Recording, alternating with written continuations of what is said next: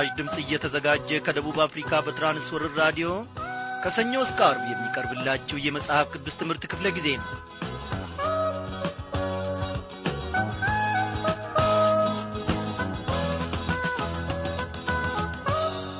ያለፉትን ቀናት በሰላሙና በቸርነቱ ውስጥ የመራን እግዚአብሔር አምላካችን ታማኝ ነው። ስሙ ለዘላለም እጅግ የተመሰገነ ይሁን። ዛሬንም ከዚህም ቀን በኋላ ያሉትንም ደግሞ ጊዜያትን ሁሉ እግዚአብሔር አምላካችን እንደሚጠብቀን እንታምነዋለን ተስፋም እናደርጋለን። እንደምናመሻችሁ በጌታ የተወደዳችሁ ክብሯን አድማጮቼ። ዛሬም ተከታታዩን የኦሪት ዘፍጥረት መጽሐፍ ጥናታችንን እንቀጥላለን። እንግዲህ የሚኖረንን ጊዜ እግዚአብሔር ይባርክልን እያልን አስቀድመን ዝማሬ እንጋብዛችኋለን አንተን ጠርቶ ማናፈረ ተማምኖብህ ማን ከሰረ የተዘጋውን ትከፍታለ የታሰረውን ትፈታለ የታመመውን ታድናለ የሞተውን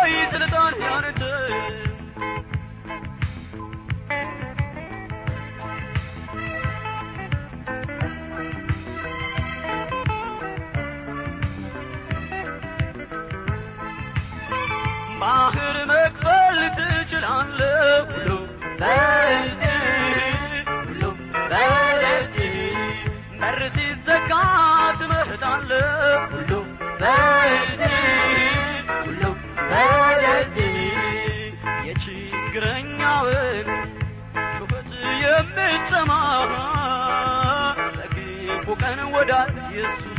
ብርሃን በጨለማ እስከ ዛሬ ስማምን ጥረ ሁሉ በእጅ ሁሉ በእጅ ቢመኩብህ ታስመካለህ ሁሉ በእጅ ሁሉ በእጅ ቢመኩብህ ታስመካለህ ቢመኩብህ ታስመካለህ ቢመኩብህ ታስመካለህ ቢመኩብህ ታስመካለህ አንተን ጠርቶ ማናፈረ? ተማምኖብህ ማን ከሰረ? የተዘጋውን ትከፍታለ የታሰረውን ትፈታለ የታመመውን ታድናለህ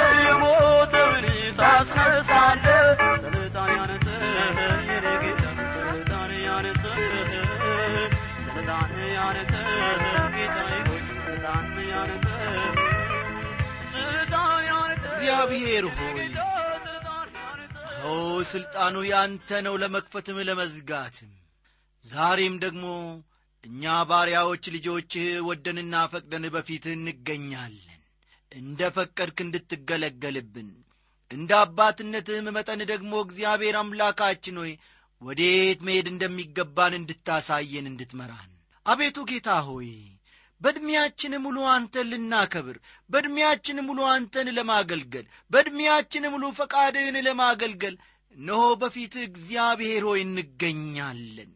ጌታ እግዚአብሔር አምላካችን ሆይ ያለንበት ስፍራ ሁኔታዎች ድንግዝግዝ ብለው የጨለሙ ቢመስሉን በሩ እግዚአብሔር የማይከፈት መስሎ ቢታየንም አንተ የተዘጋውን ለመክፈት የተከፈተውንም ለመዝጋት ሥልጣን አለ።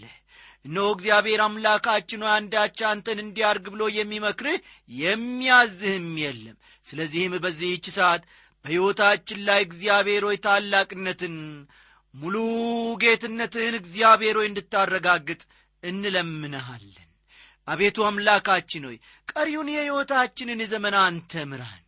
አንተ እንደ ፈቀድክ እግዚአብሔር አምላካችን ሆይ አሰማራን ወደ ገዛ ፈቃዳችን ወደ ገዛ ሥጋችን ፈቃድም እግዚአብሔር ሆይ አትምራን ለዚያም አሳልፈ አትስጠን። በዚህች ምሽት እግዚአብሔር አምላካችን ሆይ ቃልህን ለመማር ባሪያዎች ወንዶችና ሴቶች ልጆች በፊት ተሰብስበናል።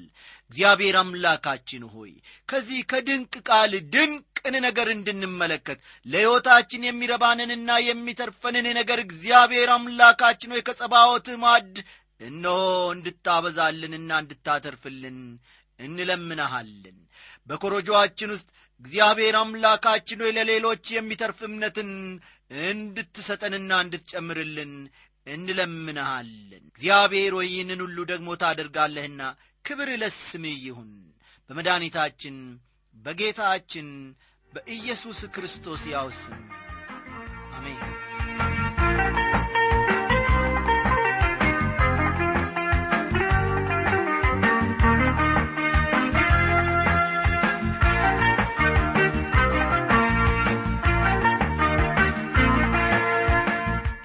አድማጮቼ ባለፈው ምሽት ክፍለ ጊዜ ጥናታችን ከኦሪት ዘፍጥረት ምዕራፍ አሥራ ዘጠኝ እንዲሁም ከኦሪት ዘፍጥረት ምዕራፍ ሀያ ታላቅ ነገርን እግዚአብሔር በእውነት አስተምሮናል። አዎ ባለፈው ምሽት ክፍለ ጊዜ መጨረሻ ላይ አብርሃም ስህተቱን አምኖ ስለ መናዘዙ የሚያወሳውን ክፍል ከተመለከትን በኋላ ወደ ምዕራፍ ሀያ አንድ ተሸጋግረን ስለ ይስሐቅ መወለድ በሰፊው ስንመለከት ነበረ። ዛሬም የዚያን ተከታይ ይዘንላችሁ ቀርበናልና መጽሐፍ ቅዱሶቻችሁን እንደ ወትሮ ሁሉ ገለጥ ገለጥ አድርጉ። ከዚያም ኦሪት ዘፍጥረት ምዕራፍ 21 ቁጥር ዘጠኝና አስርን ተመልከቱ።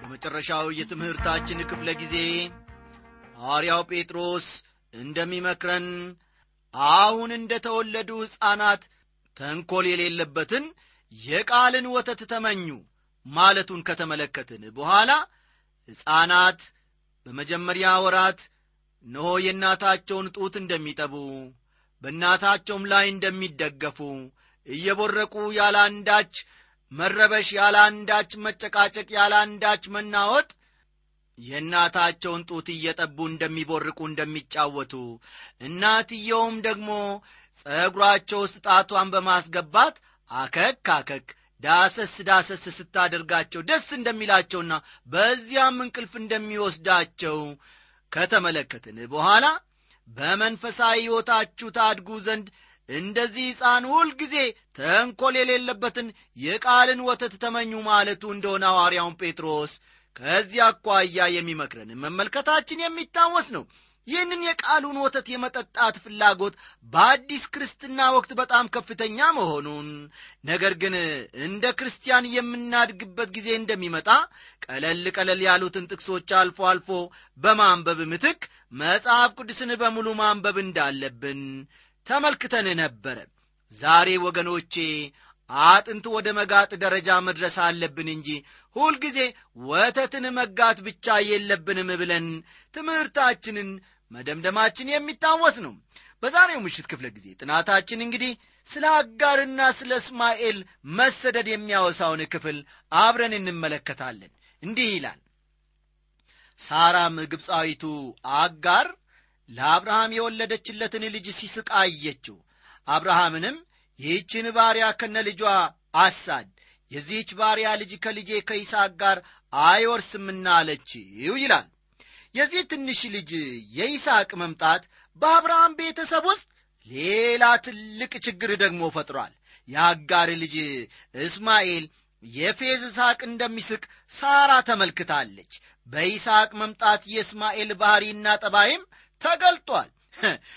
የዚህ ታሪክ ሂደት ምን እንደሚሆን ወገኖቼ በደንብ ተከታተሉ። አዎ ይስሐቅ እስከሚመጣ ድረስ እስማኤል እኮ በጣም ቆንጆ ልጅ ነበረ። የተስፋው ልጅ ሲመጣ ግን ትክክለኛ ገጽታውና ባህሪው መገለጥ ጀመረ። የማ? የእስማኤል ይህ ከላይ የተጠቀሰው የእስማኤልና የይስሐቅ ባሕሪ የምዕመንን ሁለት ባሕርያት ሊገልጽ ይችላል። ከመለወጣችሁ በፊት አሮጌ ባሕሪ ነበራችሁ ወገኖቼ። ሁላችንም ማለቴ ነው። እርሱም ይገዛችሁ ነበረ። ማድረግ የፈለጋችሁትን ነገር ዝም ብላችሁ ታደርጉ ነበረ። በተፈጥሮ ወይም በልማድ ወደ ሕይወታችሁ የሚመጣውን ሁሉ ትቀበሉ ነበረ ይህ በተፈጥሮ ወይም በልማድ የሚመጣው ነገር ሁሉ መልካም ነው ለማለት አይቻልም። ነገር ግን ደግሞ ዳግም በተወለዳችሁ ጊዜ አዲሱን ባሪ ትቀበላላችሁ። ይህ ዳግም የመንፈሳዊ ጦርነት ጅማሬ ነው። ተመልከቱ። በእስማኤልና በይስሐቅ መካከል ያለውን ባሪ የምእመን ባሪ አድርገን እንወስዳለን። የኔና የእናንተ ባሪ አድርገን እንወስዳለን ማለት ነው። በአሮጌው ባህሪና በአዲሱ ባህሪ መካከል ስለሚሆነው ጦርነት ሐዋርያው ጳውሎስ በሮሜ ምዕራፍ 7 ቁጥር 19 ላይ እንዲህ በማለት ይገልጸዋል። የማልወደውን ክፉ ነገር አደርጋለሁና ዳሩ ግን የምወደውን በጎውን ነገር አላደርግም። አዲሱ ባህሪ ሊያደርግ ያልወደደውን ነገር አሮጌው ባህሪ ደግሞ ሊያደርግና በአዲሱ ላይ ሊሰለጥን ሊጫን ይፈልጋል። ለየትኛው ባህሪ ልትገዙ የምትወስኑበት ጊዜም ይመጣል። በዚህ ጊዜ ለጌታ ኢየሱስ ክርስቶስ ልትገዙ መወሰን አለባችሁ። አብዛኛውን ጊዜ በምርጫ ሕይወት ነው የምትኖሩት። መንፈስ ቅዱስ በሕይወታችሁ እንዲሠራና እንዲገዛላችሁ ትፈቅዳላችሁ ወይንም ደግሞ በተቃራኒው በሥጋ ፈቃድ በተገዛ ሕይወት ልትኖሩ ትፈቅዳላችሁ። ለእግዚአብሔር ልጅ ሦስተኛ አማራጭ የለም። አዎ ሦስት መንገድ የለም በጌታ ቤት። ወይ ኢየሱስ ክርስቶስን መከተል ነው ወይ ለዓለምና ለሥጋ ለሰይጣን መገዛት ነው። በባሪያ ልጅ የተመሰለው አሮጌው ባሕሪ መወገድና ለአዲሱ ባሕሪ ስፍራ መልቀቅ አለበት። እኔ ይህንን ክፍል በማነብበት ጊዜ በእውነት እላቸዋለሁ ታላቅን ትምህርት መልሼ መላልሼ ያገኛለሁ ዘፍጥረት ምዕራፍ 21 ቁጥር 11 እንዲህ ይላል ይህም ነገር ልብ በሉ ይህም ነገር በአብርሃም ዘንድ ስለ ልጁ እጅግ ችግር ሆነበት ይላል። ይስሐቅ የአብርሃም ልጅ እንደሆነ ሁሉ እስማኤልም እኮ የአብርሃም ልጅ ነው ይህ ትንሽ ልጅ ይስሐቅ ገና ስለ ራሱ ብዙም አያውቅም። እስማኤል ግን ለተወሰኑ ዓመታት ምናልባትም ለአስር ዓመታት ያክል በአብርሃም ቤት ኖሯል። ከአብርሃም ጋር የጠበቀ ግንኙነትም አለው። ስለዚህ ይህንን ልጅ ከቤት ማስወገድ ትልቅ አዘን ሆኖበታል ለአብርሃም። አስቀድሞ እንደ ገለጽኩት አብርሃምና ሳራ ከመጀመሪያ ተመካክረው ያደረጉት ድርጊት በእግዚአብሔር ዘንድ ተቀባይነት አልነበረውም። ስለዚህም እስማኤል እግዚአብሔርን ሊቀበል አይችልም። ልብ በሉ የአብርሃምን የአጋርን ግንኙነት አስተውሉ። የአብርሃምና የአጋር ግንኙነት ኀጢአት ስለሆነ እግዚአብሔር አላጸደቀውም። እንዲህ ዐይነቱን ኀጢአት እግዚአብሔር ከቶም አያጸድቀውም። እግዚአብሔር በመጽሐፍ ቅዱሳችን ውስጥ በሰጠን ሕግና ሥርዓት መሠረት በጋብቻ ላይ ጋብቻን ደርበን እንድናደርግ ወይም እንድናገባ የፈቀደበት ስፍራ የለም።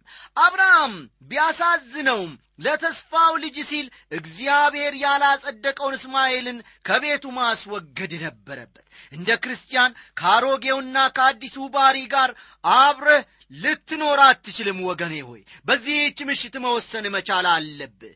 ወይ በአሮጌው ባሪ ወይንም ደግሞ በአዲሱ ባሪ መቀጠል መቻል አለብህ ሐዋርያው ያዕቆብ ስለዚህ ጉዳይ ሲመክር እንዲህ ይላል። ሁለት ሐሳብ ላለው በመንገዱም ሁሉ ለሚወለውል ለዚያ ሰው ከጌታ ዘንድ አንዳች እንዲያገኝ አይምሰለው ይላል ያዕቆብ ምዕራፍ አንድ ቁጥር ስምንት።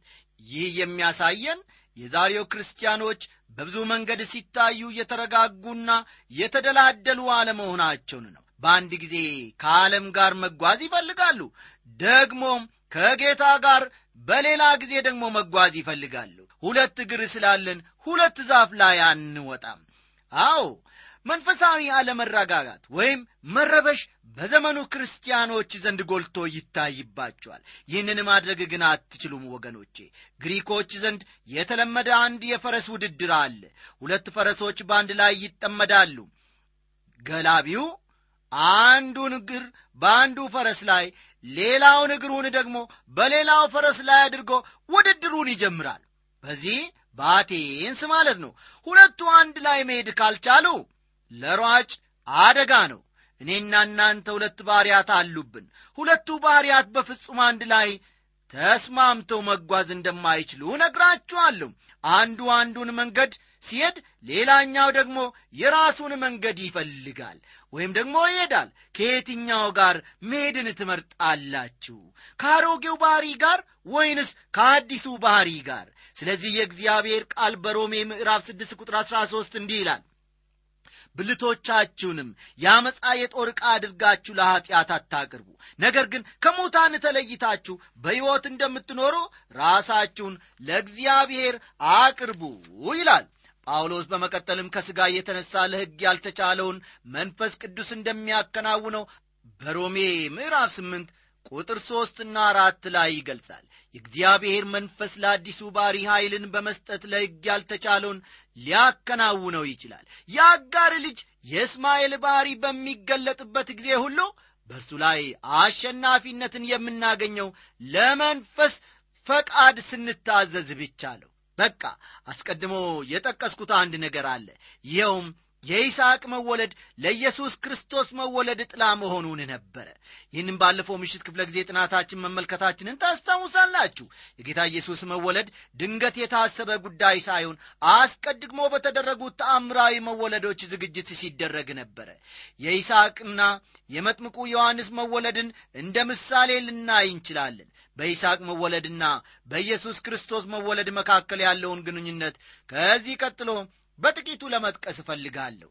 አንደኛ የይስሐቅ መወለድና የኢየሱስ ክርስቶስ መወለድ በተስፋ ቃል ላይ የተመሠረተ ነበረ። ከሀያ አምስት ዓመታት በፊት እግዚአብሔር አብርሃምን ከኡር ከለዳውያን አገር ሲጠራው እንዲህ አለው ለአንተና ለሳራ ልጅ እሰጣችኋለሁ አላቸው። ከሀያ አምስት ዓመት በኋላ እግዚአብሔር የተስፋ ቃሉን ፈጽሞ በነቢዩ ኢሳይያስ አፍ እግዚአብሔር ለሕዝበ እስራኤል እንዲህ አለ ድንግል ትጸንሳለች ወንድ ልጅም ትወልዳለች።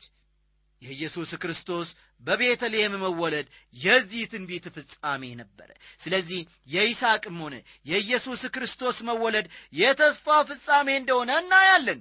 ሁለተኛ የሁለቱን መወለድ ተመሳሳይ የሚያደርገው ሌላው ነጥብ ደግሞ በተስፋና በፍጻሜው መካከል ረጅም ጊዜ መኖሩ ነው እግዚአብሔር ለአብርሃምና ለሳራ ልጅ እንደሚሰጣቸው ቃል ከገባ ከሀያ አምስት ዓመታት በኋላ ነው ልጅ ያገኙት። ከዳዊት ዘር የሆነ መሲህ እንደሚመጣ ደግሞ የተነገረው ከክርስቶስ ልደት በፊት አንድ ሺህ ዓመታት ነበረ። ሦስተኛ ሁለቱ ከመወለዳቸው በፊት ለእናቶቻቸው ለሳራና ለማርያም የምሥራች ዜና ተነግሯቸዋል የእግዚአብሔር መላእክት ወደ ሰዶም ሲሄዱ በአብርሃም ቤት ባረፉበት ጊዜ የይስሐቅን መወለድ እንዳበሰሩ መርሳት የለብንም። ነገሩ ለሳራ የማይቻል መስሏት ነበር። ሳራ ሳቀችና ይህ ነገር ሊሆን አይችልም ለማመን ያስቸግራል አለች። በኢየሱስ ጉዳይ ደግሞ ስንመለከት ድንግል መውለድ እንደማትችል ለመጀመሪያ ጊዜ ጥያቄ ያነሳች ማርያም ራሷ ነበረች። መልአኩ ልጅ እንደምትወልድ ሲያበስራት ወንድ ሳላውቅ ይህ እንዴት ሊሆን ይችላል ስትል በመገረም ተሞላች። ሉቃስ ምዕራፍ 1 ቁጥር 34 አራተኛ ይስሐቅም ሆነ ኢየሱስ ከመወለዳቸው በፊት ነበር ስም የተሰጣቸው። አብርሃምና ሳራ ልጅ እንደሚያገኙ ሲነገራቸው የልጁንም ስም ይስሐቅ እንደሚሉ ተነግረዋቸዋል። ኢየሱስ ክርስቶስም ከመወለዱ በፊት ስም ተሰይሞለታል መልአኩ ለዮሴፍ እንዲህ አለው ስሙን ኢየሱስ ትለዋለ እርሱም ሕዝቡን ከኀጢአታቸው ያድናቸዋልና ሲል ተናገረ። ማቴዎስ ምዕራፍ 1 ቁጥር 21ን ይመለከቷል። አምስተኛ የሁለቱ መወለድ በእግዚአብሔር በተወሰነው ጊዜ ነበረ የተፈጸመው። ዘፍጥረት ምዕራፍ 21 ቁጥር ሁለትን ተመልከቱ። አዎ ስለ ኢየሱስ መወለድ ደግሞ ጳውሎስ ሲናገር ነገር ግን የዘመኑ ፍጻሜ በደረሰ ጊዜ እግዚአብሔር ከሴት የተወለደውን ከሕግም በታች የተወለደውን ልጁን ላከ ይላል። ገላትያ አራት ቁጥር አራት ስድስተኛ የሁለቱ መወለድ ተአምራዊ ነበር። መወለዳቸውም ከተፈጥሮ ሕግ ውጪ የሆነ ነበረ። ሰባተኛ ሁለቱ ልጆች ለወላጆቻቸው ትልቅ የደስታ ምንጭ ነበሩ። ዘፍጥረት ምዕራፍ 21 ቁጥር 3 ዘፍጥረት 21 ቁጥር 3 እና ማቴዎስ ምዕራፍ 3 ቁጥር 17ን ተመልከቱ። ስምንተኛ ሁለቱ ልጆች ለአባቶቻቸው ታዛዦች ነበሩ። ዘፍጥረት ምዕራፍ 22 እና ፊልጵስዩስ ምዕራፍ 2 ቁጥር 8ን መመልከት ይቻላል። ዘጠነኛ የይስሐቅ ታምራዊ መወለድ የኢየሱስ ክርስቶስ ትንሣኤ ጥላ ሊሆን ይችላል። ሮሜ ምዕራፍ 4 ቁጥር 19 ሮሜ ምዕራፍ አራት ቁጥር አሥራ ዘጠኝን ልብ በሉና ተመልከቱ እንደ ምውት የሆነውን የራሱን ሥጋና የሳራ ማፀን ምውት መሆኑን በእምነት ሳይደክም ተመለከተ ይላል። ከሞት ውስጥ ወገኖቼ ሕይወት ወጣ። ይህም ትንሣኤ መሆኑን መመልከት ይቻላል። ይህንን ባንክሮ ከተናገረ በኋላ በሮሜ ምዕራፍ አራት ቁጥር 25 ጳውሎስ ስለ በደላችን አልፎ የተሰጠውን እኛንም ስለ ማጽደቅ የተነሳውን ብሎ ስለ ኢየሱስ ክርስቶስ ይናገራል። በዚህ ዐይነት መልኩ የይስሐቅ ሕይወት ሊመጣ ላለው ለኢየሱስ ተመልከቱ ሊመጣ ላለው ለኢየሱስ ክርስቶስ ጥላ መሆኑን እናያለን። እግዚአብሔር የምሕረት አምላክ ነው። ከዚህ ቀጥሎ እግዚአብሔር አብርሃምን አጋርንና ልጃቸውን እስማኤልን እንዴት በምሕረቱ እንደ ተመለከታቸው እናያለን። ቁጥር አሥራ ሁለትን ተመልከቱ።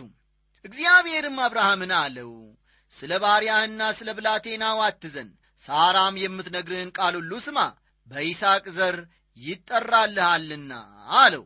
እግዚአብሔር ለአብርሃም እስማኤልን እንደ ተስፋ ልጅ እንደማይቀበለው በግልጽ አድርጎ ያሳየዋል ይናገረዋል።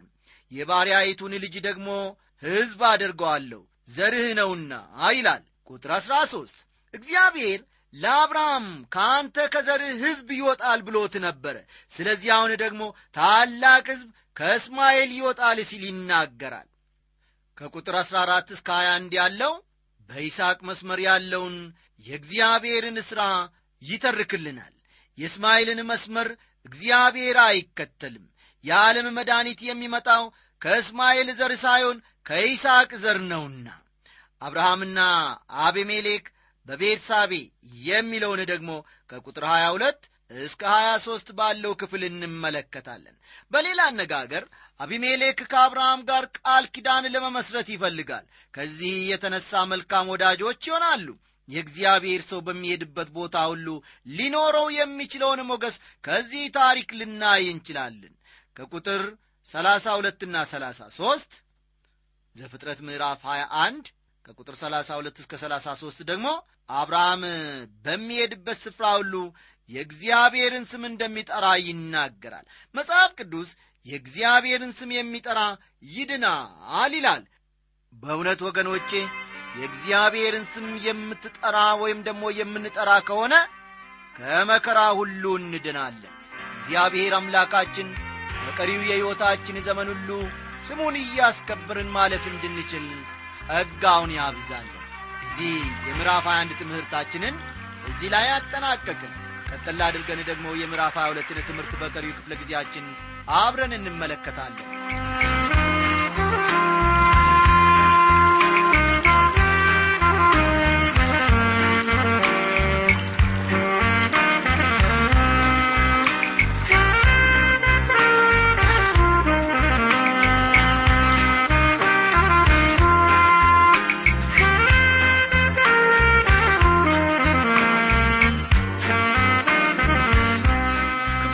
አድማጮች በዚህ ምዕራፍ ከመጽሐፍ ቅዱስ ዋና ዋና ጉዳዮች አንዱ የሆነውን እንመለከታለን። ወደ ተራራው ወጥተን አብርሃም አንድ ልጁን ለመሥዋዕት እንዴት እንዳቀረበ እናስተውላለን። ምዕራፍ 22 አብርሃም ልጁን ይስሐቅን ለመሥዋዕት ያቀረበበት ምዕራፍ ነው እግዚአብሔር አብርሃም ልጁን ይስሐቅን በመሠዊያው ላይ መሥዋዕት አድርጎ እንዲያቀርበው ጠየቀው። እርሱም ፈቃደኛ ሆኖ እስከ መጨረሻው ድረስ እስኪሄድ ጠበቀው። ይህ ምዕራፍ እግዚአብሔር ለሰባተኛና ለመጨረሻ ጊዜ ለአብርሃም እንደ ተገለጠለት ይነግረናል። ከዚህ በኋላ እግዚአብሔር አብርሃምን ምንም እንዲያደርግ አልጠየቀውም። ለአብርሃም ይህ የመጨረሻውና ታላቁ ፈተናው ነበርና ከመጽሐፍ ቅዱስ አስር ታላላቅ ምዕራፎችን ጥቀሱ ብትባሉ ልብ በሉ ወገኖቼ ከመጽሐፍ ቅዱሳችን ውስጥ አስር ታላላቅ ምዕራፎችን እስቲ ጥቀሱ ብትባሉ ዘፍጥረት ምዕራፍ 22ን ከአስሩ አንዱ አድርጋችሁ መጥቀስ ይኖርባቸዋል ምክንያቱም ይህ ምዕራፍ ሰው ለመሥዋዕትነት የተጠየቀበት የመጀመሪያው ምዕራፍ ነውና ይህንንም እግዚአብሔር ሆን ብሎ በዓላማ የሰው መሥዋዕት ትክክል እንዳልሆነ ለማሳየት ያደረገው ክፍል ነው። አርቅን የተመለከትን እንደሆነ ደግሞ እግዚአብሔር ኀጢአተኞችን ለማዳን የሕይወት መሥዋዕትን እንደሚፈልግ ልናስተውል እንችላለን። ይህንን የሕይወት መሥዋዕት ሊያቀርብ የሚችል ከሰው ልጆች መካከል አንድ ስንኳ የለም። የእግዚአብሔር ልጅ ብቻ ይህንን መሥዋዕት ሊፈጽም ይችሏል። እርሱም ኢየሱስ ክርስቶስ ነው ይህ ምዕራፍ ከመዝሙር በቅንፍ 22 እና ከኢሳይያስ ምዕራፍ 53 ጋር ይነጻጸራል። ለመጀመሪያ ጊዜ በዚህ ምዕራፍ ይህን እውነት ሳስተውል ከኢየሱስ ክርስቶስ መስቀል ጋር ስለተመሳሰለብኝ በጣም አስገርሞኛል። ወዳጆቼ በይስሐቅ መወለድ ብቻ ሳይሆን ለመሥዋዕትነት መቅረቡ ይስሐቅ ማለቴ ነው ከኢየሱስ ክርስቶስ ሕይወት ጋር በጣም ተመሳሳይነት አለው። ያዕቆብ በመልእክቱ ስለዚህ ሁኔታ ጠቅሶ ሲጽፍ አንድ አስገራሚ ነገርን ይናገራል። አባታችን አብርሃም ልጁን ይስሐቅን በመሰዊያው ባቀረበ ጊዜ በሥራ የጸደቀ አልነበረምን? ይላል። ያዕቆብ ምዕራፍ ሁለት ቁጥር 21 ጳውሎስ ይህንን አባባል በሮሜ ምዕራፍ አራት ውስጥ ጠቅሶ እንደሚከተለው ተናግሯል። እንግዲህ በሥጋ አባታችን የሆነ አብርሃም ምን አገኘ እንላለን አብርሃም በሥራ ጸድቆ ቢሆን የሚመካበት አለውና ነገር ግን በእግዚአብሔር ዘንድ አይደለም። መጽሐፍስ ምን አለ? አብርሃም እግዚአብሔርን አመነ ምን ሆኖ ተቆጠረለት ይላል? ጽድቅም ሆኖ ተቆጠረለት ይላል። ሮሜ ምዕራፍ አራት ከቁጥር አንድ እስከ ሦስት ያለውን ይመለከቷል። ወዳጆቼ በዚህ አባባላቸው ማንኛቸው ናቸው ትክክል? ያዕቆብ ወይስ ጳውሎስ የኔን መልስ ግን ብትጠይቁ ሁለቱም ትክክል ናቸው የሚል ነው። በመጀመሪያ ደረጃ ማስተዋል ያለብን ሁለቱም ስለ አንድ ነገር ማለትም ስለ እምነት ነው የሚናገሩት። ያዕቆብ የሚናገረው ስለ እምነት ሥራ ነው እንጂ ስለ ሕግ ሥራ አይደለም። ጳውሎስ ደግሞ ዘፍጥረት ምዕራፍ አሥራ አምስትን በመጥቀስ በእግዚአብሔር ፊት ስለ መጽደቅ ይናገራል። አብርሃም በእግዚአብሔር ፊት እምነት ነበረው። ይህንንም የልቡን የሚያውቀው እግዚአብሔር ብቻ ነው። አብርሃምም እግዚአብሔርን አመነ ጽድቅም ሆነው ተቆጠረለት ተብሎለታልና። ዘፍጥረት ምዕራፍ 15 ቁጥር ስድስት አብርሃም ብዙ ጊዜ እንደ ተሳሳተ ከዚህም የተነሳ በአካባቢው ያሉ ሰዎች ሳይቀሩ ይህ ጻዲቅ ሰው አይደለም እንዳሉት ማስተዋል እንችላለን። ነገር ግን ልጁን በመሰዊያው መሥዋዕት አድርጎ ሲያቀርበው ልባቸው የደነደነ ፍልስጤማውያን እንኳን ሳይቀሩ አብርሃም እምነቱን በሥራ የተረጎመ እውነተኛ የእምነት ሰው መሆኑን ተቀብለዋል። ያዕቆብ አብርሃም በሥራ የጸደቀ ነው ይላል። እዚህ ላይ መቼ ነው በሥራ የጸደቀው የሚል ጥያቄ መነሳቱ አይቀርም። መልሱ ልጁን መሥዋዕት አድርጎ ባቀረበ ጊዜ የሚል ነው። በቃ ሆኖም አሁንም አንድ ጥያቄ ደግሞ እዚህ ላይ ይነሳል። ለመሆኑ አብርሃም ልጁን በርግጥ መሥዋዕት አድርጓል ወይ የሚል ጥያቄ ቢነሳ አግባብነት ያለው ነው። አዎን በእርግጥ መሥዋዕት አላደረገውም ነገር ግን ሙሉ ፈቃደኛ ሆኖ አቅርቦታል። ያንን ፈቃደኝነቱን ነው ያዕቆብ የአብርሃም የእምነት ሥራ የሚለው ያዕቆብ የአብርሃምን የእምነት ሥራ በዚህ በምዕራፍ 22 የተገለጸውን ሲያተኩርበት ጳውሎስ ደግሞ ወደ ኋላ በመሄድ አብርሃም እግዚአብሔርን አመነ ጽድቅም ሆኖ ተቆጠረለት የሚለውን የምዕራፍ 15ን እውነት ትኩረት ይሰጠዋል። ስለዚህ ሁለቱም የተያዙ ነገሮች እንጂ እርስ በርሳቸው ከቶሆኑ አይቃረኑም። እግዚአብሔር አብርሃም ይስሐቅን እንዲሰዋለት ስለ ጠየቀው ክፍል ደግሞ ከቁጥር አንድ ነው የምንመለከተው። ከእነዚህም ነገሮች በኋላ እግዚአብሔር አብርሃምን ፈተነው። እንዲህም አለው አብርሃም ሆይ አብርሃምም እነሆ አለው አለ ይላል።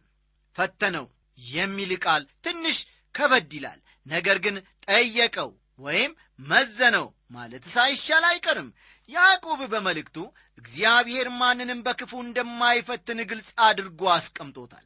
እግዚአብሔር የሕዝቡን እምነት ያይ ዘንድ አንዳንድ ጊዜ ይፈትናቸዋል።